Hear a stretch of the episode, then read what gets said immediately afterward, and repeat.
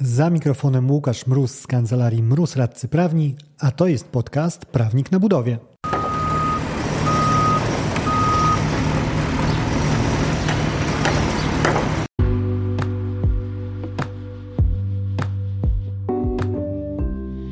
Prawnik na budowie. Podcast o wszystkim, co związane z budownictwem. Uwaga, może zawierać śladowe ilości prawa. Nazywam się Łukasz Mróz, jestem radcą prawnym i pomagam firmom budowlanym sprawnie prowadzić projekty.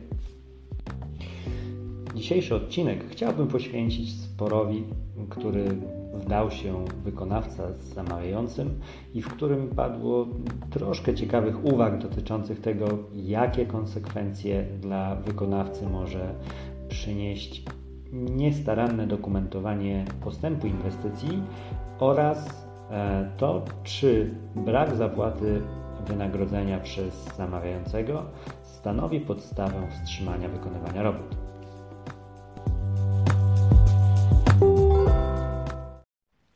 Zanim jednak przejdę do omówienia e, wyroku, mały off-top istotny dla zamówieniowego sektora e, branży budowlanej. Jakiś czas temu Ministerstwo Rozwoju e, poinformowało o, o, swoim pomyśle, który polegał na wprowadzeniu do nowego PZP limitu kar umownych.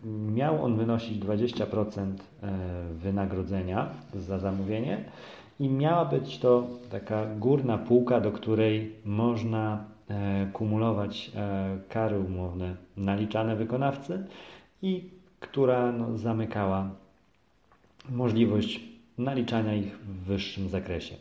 E, ja osobiście w umowach, które sam przygotowuję, jak i w tych, które negocjuję, stosuję to rozwiązanie limitu kar umownych i w Pomijając nawet fakt, że z uwagi na mm, orzecznictwo mm, sądów Sądu Najwyższego, e, w niektórych przypadkach taki, takie określenie limitu jest w ogóle celowe, żeby można było mówić o, o ważnym zastrzeżeniu kar umownych.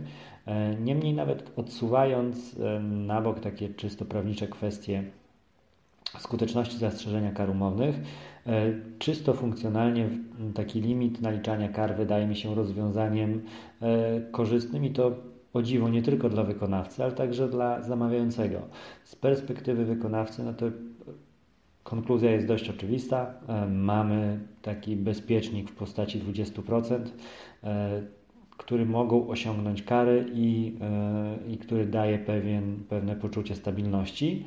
E, natomiast z punktu widzenia zamawiającego, oczywiście dostrzegając, że no cóż, mamy pewną limitację, e, to z drugiej strony mamy też określony e, pułap, który no, daje jasno do zrozumienia obu stronom, że czas zastanowić się nad tym, czy naruszenie rzeczywiście jest tak istotne, żeby w związku z, z tym osiągnięciem poziomu kar odstępować od kontraktu, czy też nie odstępować, de facto decydując w ten sposób, że ok, no to, to jak mi się nie wywiązuje wykonawca z umowy jako zamawiającemu, nie jest aż tak skrajnie negatywnie, żeby zrywać współpracę.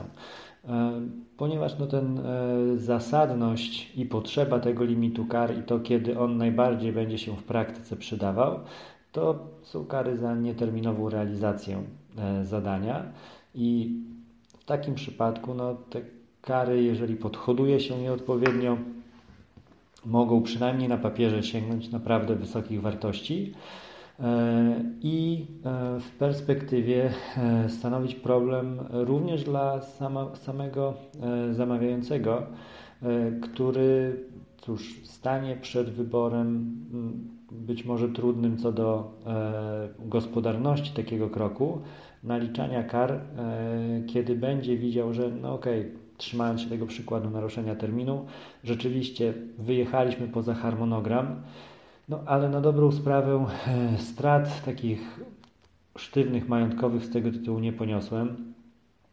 Jakieś tam niedogodności oczywiście były. E, niemniej, biorąc pod uwagę wszystkie okoliczności, no nawet nie jako zamawiającemu wydaje się, że to, co wychodzi na papierze jako kara umowna, no to jest sporo, ale z drugiej strony, skoro zastrzegłem to w kontrakcie, to odstąpić od dochodzenia tego nie mogę, ponieważ e, zaraz e, będzie Dzień dobry, służby trzyliterowe. Przyszliśmy porozmawiać z Państwem o, o pewnych karach umownych. I co jest no, główną obawą podnoszoną przez e, personel zamawiających e, w, w przypadku mm, jakiegoś tam odpuszczania kar, tak to nazwijmy ogólnikowo. E, a ten problem no, rozmywa się nieco, ponieważ mamy te, ten sztywny pułap, te niedoszłe 20%. I, I wiemy, że cóż, jeżeli tym się zamkną kary umowne, to, to po tyle wystąpimy. A z drugiej strony, jeżeli okaże się, że, że rzeczywiście zamawiający poniósł jakieś szkody, to e, biorąc pod uwagę praktykę kontraktową, nic nie będzie stało na przeszkodzie temu, żeby taką bardziej uchwytną szkodę jak najbardziej dochodził sobie jako zwykłe odszkodowanie, do którego mm, wypłaty będzie zobowiązany wykonawca. E, także raz jeszcze, no, jestem e, jak najbardziej za, za tym pomysłem. Żałuję, że, mm, że nie znajdziemy tego rozwiązania w nowym PZP, ale e, patrząc też obiektywnie, no, nie, nie można nie zauważyć, że nie jest, nie jest skandalem jakieś niewprowadzenie tej zasady, ponieważ nie jest tak, że limity kar umownych są powszechną praktyką rynku budowlanego. Zaryzykowałbym wręcz twierdzenie, że, że jest to raczej spotykane zdecydowanie rzadziej niż częściej i podpisując e, umowę na rynku prywatnym, chociażby dotyczącą budowy jakiegoś kompleksu budynków mieszkaniowych, e, możemy zakładać z bardzo wysokim prawdopodobieństwem, że e, w, w propozycji umowy przedstawionej przez inwestora limitu kar nie bardzo będziemy mogli się doszukać. E, także nie jest wcale tak, że przez brak wdrożenia tego pomysłu zamawiający staje się nagle jakimś super uprzywilejowanym inwestorem i ustawodawca E, stawia w, w lepszej pozycji e, sektor publiczny, będący stroną zlecającą roboty. E, no, niemniej pewnie przykro się zrobiło z utraconej nadziei, kiedy pomysł najpierw został rzucony, a później został wycofany.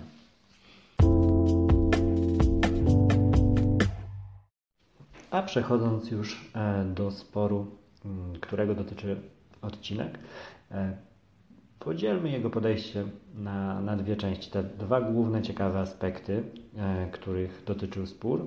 Zaczynając może od e, tego, jak strony protokołowały zaawansowanie robót, e, czy może nawet szerzej, jak dokumentowana była ta inwestycja i jaka bolączka z tego tytułu e, wyszła po stronie wykonawcy.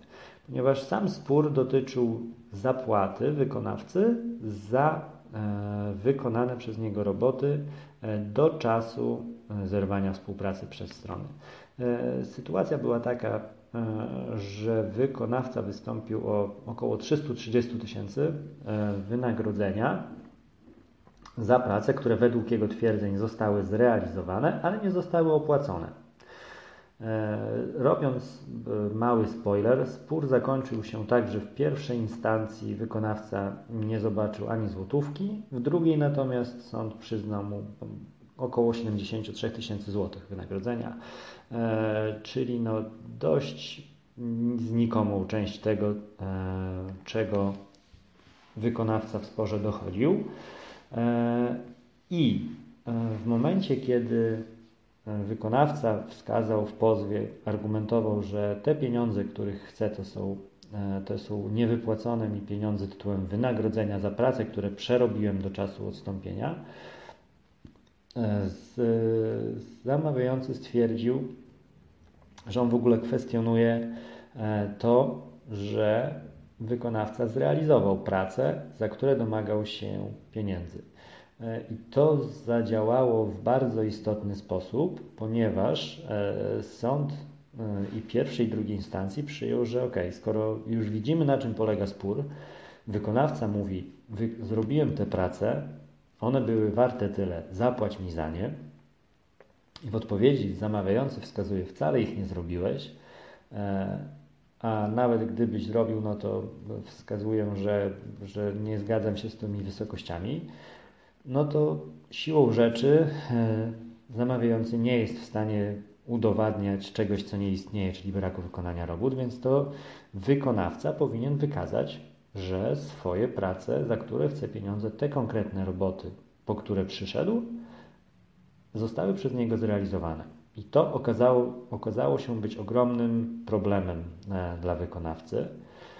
I e, sąd pierwszej instancji e, posiłkował się opiniami nawet dwóch biegłych, którzy e, właściwie po zapoznaniu się z całym dostępnym materiałem e, doszli do wniosku, że jedyne co mogą w swojej specjalistycznej wiedzy powiedzieć, jest to, że za bardzo nie da się niczego powiedzieć.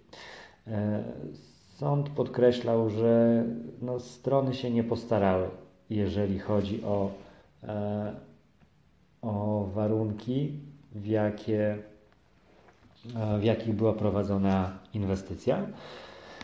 I zaczęło się od rzeczy bardzo podstawowych, jak kluczowe dokumenty takie jak harmonogram, e, który okazał się być po prostu dokumentem, w którym strony przepisały raz jeszcze termin rozpoczęcia i zakończenia robót, e, jak protokoły zaawansowania, e, które sporządzano na zasadzie hasłowego rzucania kwota X za elewację, kwota Y za dach itd., tak itd. Tak E, i faktury, które odpowiadały jakby treścią też, e, też protokołom e, i w, w całym tym mm, dostępnym materiale sąd, do, sąd stwierdził, że on najzwyczajniej w świecie nie jest w stanie ustalić, czy rzeczywiście prace, które mm, twierdzi wykonawca, że były przez niego wykonane w, i powinny być opłacone w ramach tych E, faktur, które przedstawił,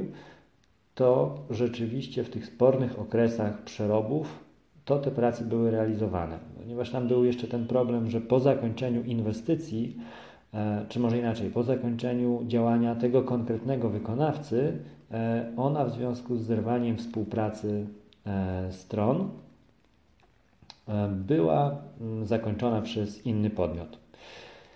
I to też była, było znaczne utrudnienie, e, ponieważ no, siłą rzeczy z natury nie bardzo biegli byli w stanie ustalić e, zakresu robót, które wykonał e, wykonawca pierwotny, ten, który wystąpił później z pozwem.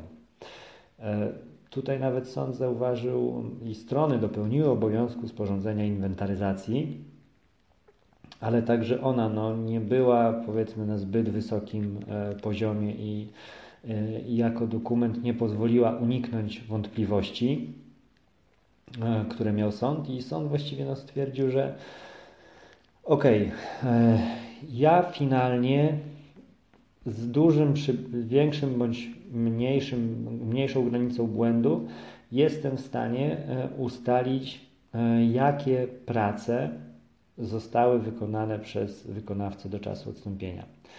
E, ale moim problemem jest to, że tutaj wykonawca przyszedł do mnie po pieniądze z konkretnych faktur, które dotyczą konkretnych robót i konkretnych okresów. I w, mm, w zakresie tego, co zaoferowałeś mi, drogi wykonawco, jako dowody, to ja zupełnie nie jestem w stanie e, ustalić, czy, rzeczywi czy rzeczywiście te faktury dotyczą prac, które po, po, pierwsze wykonywałeś w tym spornym okresie i w związku z tym one nie zostały opłacone. Czy też może to jest coś, co robiłeś już wcześniej i de facto już było opłacone. A ponadto nie jestem też w stanie ustalić e, dokładnie tych robót, ponieważ w, w, dokumentach, które razem tworzyliście w protokołach zaawansowania, czy w późniejszym protokole inwentaryzacji, nie posłużyliście się jakimikolwiek konkretnymi jednostkami obmiarowymi czy odwołaniem się do, do konkretnych pozycji robót, które mógłbym powiązać kwotowo e, z, z wykonanymi pracami. No, co więcej, sąd też zauważył, że nawet już na etapie przygotowania inwestycji no, pofolgowaliście sobie na tyle, że nie powstał jakikolwiek kosztorys, przedmiot czy inny zbieżny dokument, e, w którym, do którego ja mógłbym sięgnąć i zobaczyć, jak konkretne roboty były przez Was wyceniane. No i w związku z tym jestem w kropce, e, bo hasłowe pisanie o robotach elewacyjnych czy robotach na dachu to mnie tak naprawdę niewiele mówi o tym, e, co konkretnie było zrobione, a nawet nie mam podstawy szukania u Was dokumentów, które wskazywały, e, jakie konkretne prace w ramach, dajmy na to, tych robót elewacyjnych mieliście wycenione i na jakie wartości, żeby ustalić, co z nich powinno trafić na fakturę.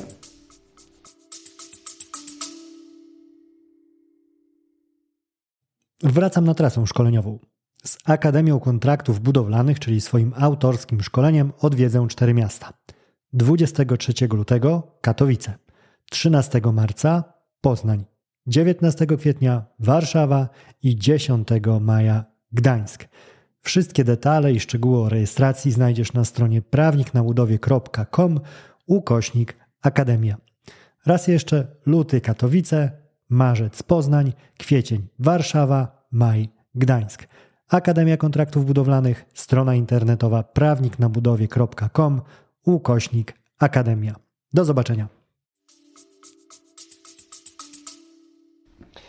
I w związku z tymi e, problemami sąd stwierdził, że cóż, mnie po prostu nie pokazano, e, że te pieniądze, że roboty, za których pieniądze, pieniądze oczekuje e, wykonawca, zostały rzeczywiście przez niego zrealizowane.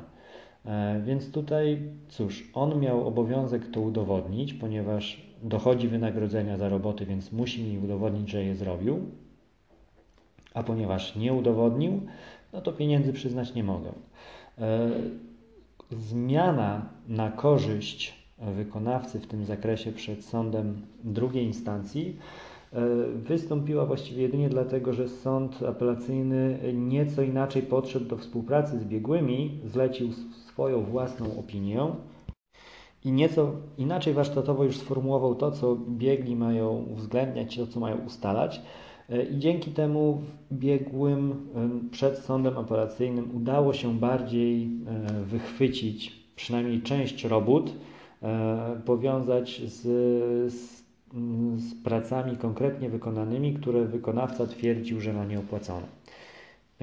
I sąd apelacyjny, biorąc pod uwagę to, co udało się biegłym ustalić, dokonał prostej kalkulacji, mając jakby wymienioną listę robót, E, które rzeczywiście były wykonywane i później zestawiając je jakoś tam z, z fakturami, e, przyjął, że e, cóż, na, na tym etapie spornym wykonano i nie rozliczono robót na łączną kwotę 73 tysięcy.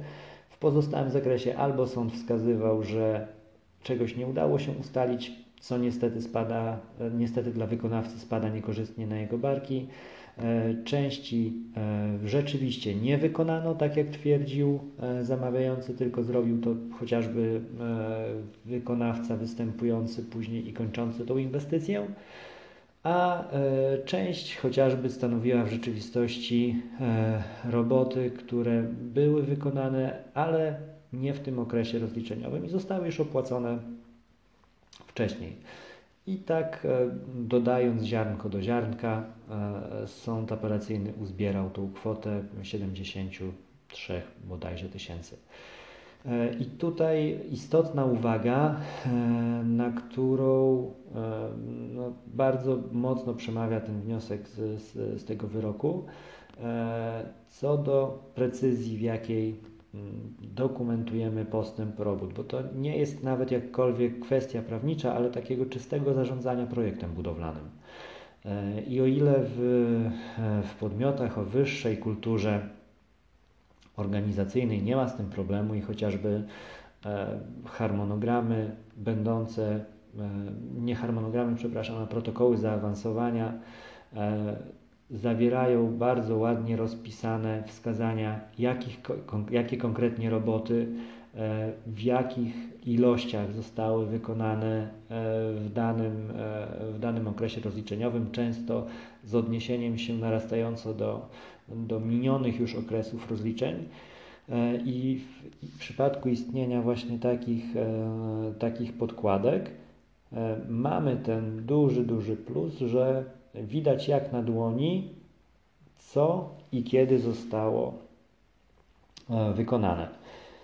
I dysponując taką e, dokumentacją, która jest e, typowa dla, e, dla dobrze prowadzonych projektów, ten wykonawca w, w, w tym przypadku nie miałby przynajmniej problemu z tym, że nie byłby w stanie udowodnić, kiedy jakie roboty wykonał. To, czy one zostałyby uznane za leżące w zakresie ryczałtu, czy nie leżące w zakresie ryczałtu, to już inna kwestia, ale nie miałby tego problemu, że w ogóle nie byłby w stanie wykazać, kiedy coś było zrobione. Także tutaj e, uczulam, że mimo, że tworzenie papierologii no nie jest e, jakkolwiek przyjemne, no to jeszcze bardziej jest nieprzyjemne nieuzyskanie zapłaty z tego prostego powodu, że w ogóle nie jesteśmy w stanie wykazać, co i kiedy zrobiliśmy jako wykonawca.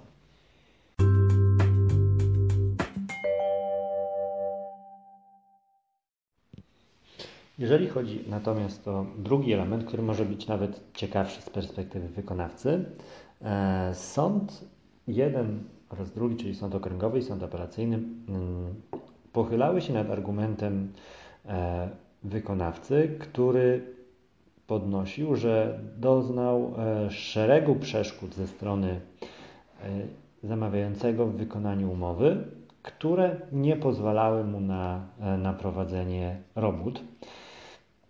I ten spór jest jedną z takich mniej chyba realizowanych scenariuszy e, to jest, e, on wystąpił po odstąpieniu od umowy przez wykonawcę. E, ponieważ no, wydaje mi się, że jednak częściej ma miejsce sytuacja, kiedy to zamawiający składa oświadczenie o odstąpieniu od umowy. W tym jednak przypadku takie oświadczenie złożył wykonawca i poparł je całym szeregiem okoliczności, które według niego stanowiły przeszkody w prowadzeniu robót Przeszkody te leżały po stronie zamawiającego według wykonawcy i w związku z tym mm, blokowały no, z winy, e, czy może szerzej mówiąc z powodów dotyczących zamawiającego e, postęp pracy. I tutaj najważniejszym i kluczowym argumentem e, zamawiającego były problemy z rozliczeniami. Oprócz nich wskazywał też domaganie się przez, przez zamawiającego wykonania robót, które w ocenie wykonawcy były robotami dodatkowymi i powinny być wprowadzone z zachowaniem odpowiednich procedur umownych, e, a zamawiający po prostu wskazywał, że powinny być wykonane. Kropka. E, do tego doszły zarzuty co do licznych e, robót zamiennych, braku właściwego kontaktu i właściwego, właściwego przekazywania uwag, e, odpowiedzi na uwagi i wątpliwości podnoszone przez wykonawcę, e, istniejące problemy z, z dokumentacją projektową, rozbieżność pomiędzy dokumentacją projektową, która była załączona do, e, do dokumentacji przetargowej, a tą, którą przekazano wykonawcy już przy zawarciu umowy jako podstawę prowadzenia prac i szereg mniejszych bądź większych problemów, które to wszystkie przypisywał e, zamawiającemu wykonawca, argumentując, że mógł skutecznie odstąpić od umowy i nie miał możliwości prowadzenia robót. E, I szczególnie istotnym, tak jak mówiłem, była ta kwestia e, płatnicza, czyli wstrzymania prowadzenia robót w związku z, z brakami rozliczeń. E, I tutaj e, sądy oba poszły w takim kierunku, iż nie uznały braku zapłaty w tym konkretnym przypadku e, jako podstawy wstrzymania robót, którą można by wskazywać, że była to rzeczywiście bariera w prowadzeniu robót, która leżała po stronie zamawiającego. Sąd apelacyjny właściwie podpisał się pod argumentami Sądu Okręgowego, który troszkę szerzej na ten temat się wypowiedział, a Sąd Okręgowy wskazał, że cóż, ja jako sąd zajrzałem do umowy i widzę tam jednoznacznie, że Strony wyraźnie przyjęły, że to wykonawca jest e, podmiotem, który odpowiada za zapewnienie sobie materiałów, siły roboczej. Jeżeli będzie chciał e, wprowadzić podwykonawców, to także za regulowanie ich wynagrodzenia. E, I z takiego rozkładu obowiązków sąd wywiódł wniosek, że jeżeli tak się umawiamy, no to ty, drogi wykonawco, powinieneś był zapewnić sobie finansowanie na poziomie odpowiednim dla wykonania tej inwestycji. E, jeżeli nawet miałbyś jakieś zatory płatnicze ze strony zamawiającego, no to nie było to coś, e, co należałoby uznać za przeszkodę w prowadzeniu robót, która dotyka Cię właśnie z E, ze strony zamawiającego. E, I w związku z tym, nie, że nie jest to ta przeszkoda, no to nie jest też e, okoliczność, na którą możesz skutecznie się powoływać jako podstawa do zaciągnięcia pracą hamulca ręcznego. I tutaj istotna uwaga, zanim słuchając tego, będąc przedstawicielem strony wykonawców, popadniesz w furię. Sąd w żadnym wypadku nie wskazuje, że no, nie ma problemu najmniejszego z brakami zapłaty i właściwie to pracuj wykonawca, pieniądze może zobaczysz.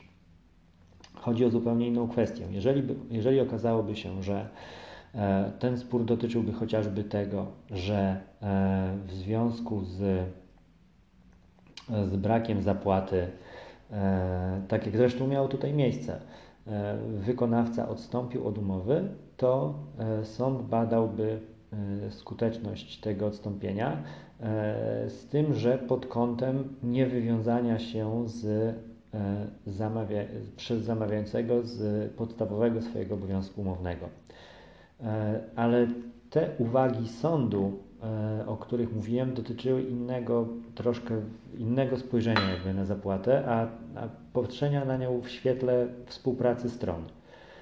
I sąd nie tyle uznał, że zamawiający jest zwolniony z obowiązku zapłaty i może sobie dowolnie e, odsuwać e, terminy regulowania należności, co wskazał, że e, brak takiego regulowania to nie jest przeszkoda po stronie zamawiającego, która uniemożliwia realizację pracy.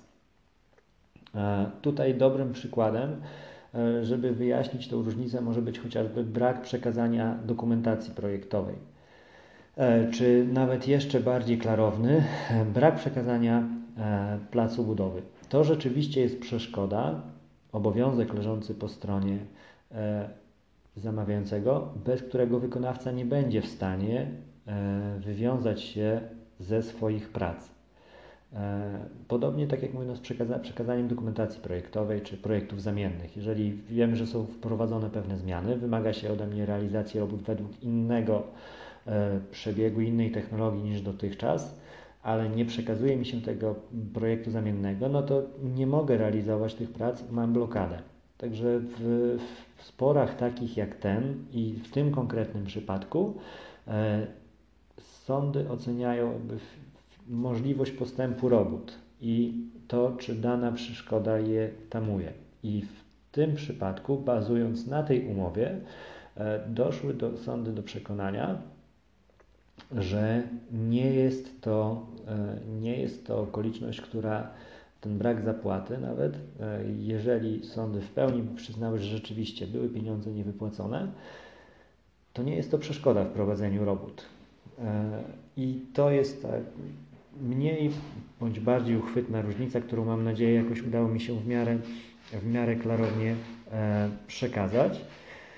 I w tym kontekście warto tak szerzej zauważyć, że ogólnie jest, jeżeli chodzi o e, płatności, no to jest dość, e, dość problematyczna kwestia, e, ponieważ no w moim odczuciu, jeżeli wprost nie przewidzimy sobie w umowie regulacji pozwalającej nam jako wykonawcy na wstrzymanie postępu robót w przypadku zwłoki z zapłatą wynagrodzenia, no to podjęcie takiego kroku legalnie może być naprawdę e, dużym wyzwaniem, e, bo co innego siłowe zejście z placu budowy, czy wygodne siadanie na, e, na paletach w oczekiwaniu na przelew od inwestora, a co innego skuteczność takiego kroku i jego późniejsze konsekwencje, ponieważ w zwyczajowym scenariuszu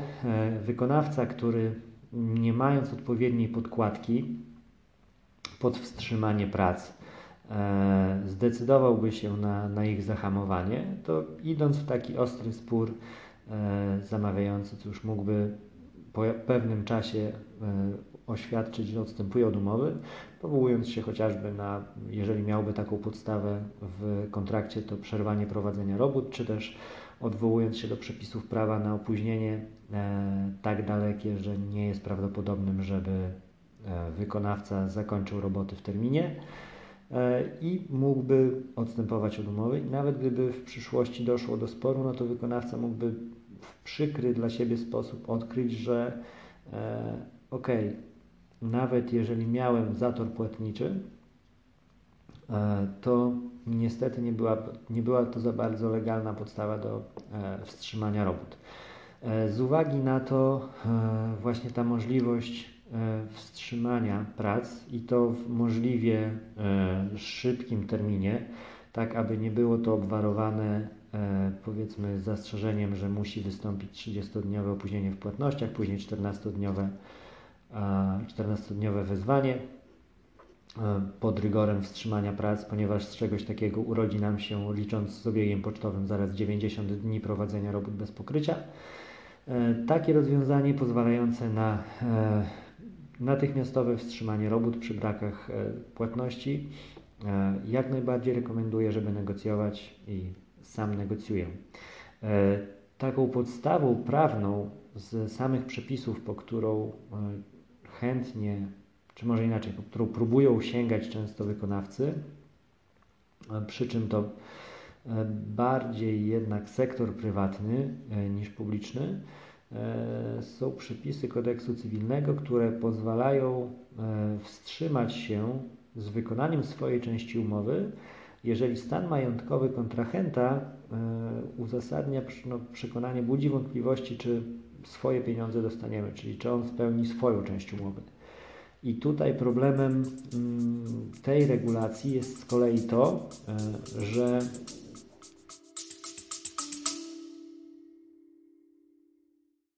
Jeżeli podoba Ci się odcinek, którego słuchasz, mam ogromną prośbę. Wspomnij komuś z branży budowlanej o tym podcaście. Razem dotrzemy do większej liczby osób z branży. Z góry dzięki. Ryzyko oceny właściwej stanu majątkowego drugiej strony bierze na siebie wykonawca. Ponieważ e, jeżeli okaże się, że w rzeczywistości e, nie było takiej sytuacji, żeby e, nasz kontrahent, nasz inwestor łapał zadyszkę finansową, a wykonawca skorzystał z, z tej możliwości, powołując się na, na przepisy prawa i informując drugą stronę, że przez jej finanse wstrzymuje realizację umowy do czasu, kiedy dostanie pieniądze albo zostanie zabezpieczona jego należność, to to mógłby się znowu obudzić w sytuacji, gdzie mm, po pewnym czasie zamawiający inwestor, nie godząc się z, z tą ceną, stwierdził, że wykonawca bezprawnie wstrzymuje roboty odstąpił z nim od umowy i zapewne dopiero w procesie e, dotyczącym różnych sfer tego odstąpienia z odszkodowaniami i karą umowną e, w tle, e, strony dowiedziałyby się, czy rzeczywiście była ta sytuacja słabego stanu majątkowego e, inwestora i wstrzymanie robót miało podstawy prawne, czy też nie i konsekwencje tego powinien był ponieść wykonawca.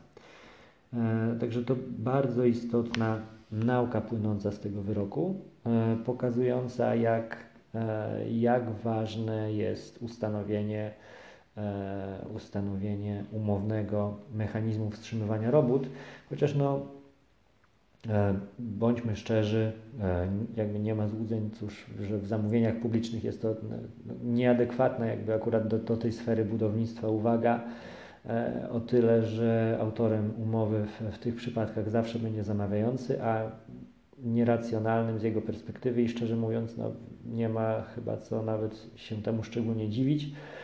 E, byłoby e, automatyczne klepanie do jego wzorów umów możliwości wstrzymania robót przez e, wykonawcę przez nieterminowe płatności.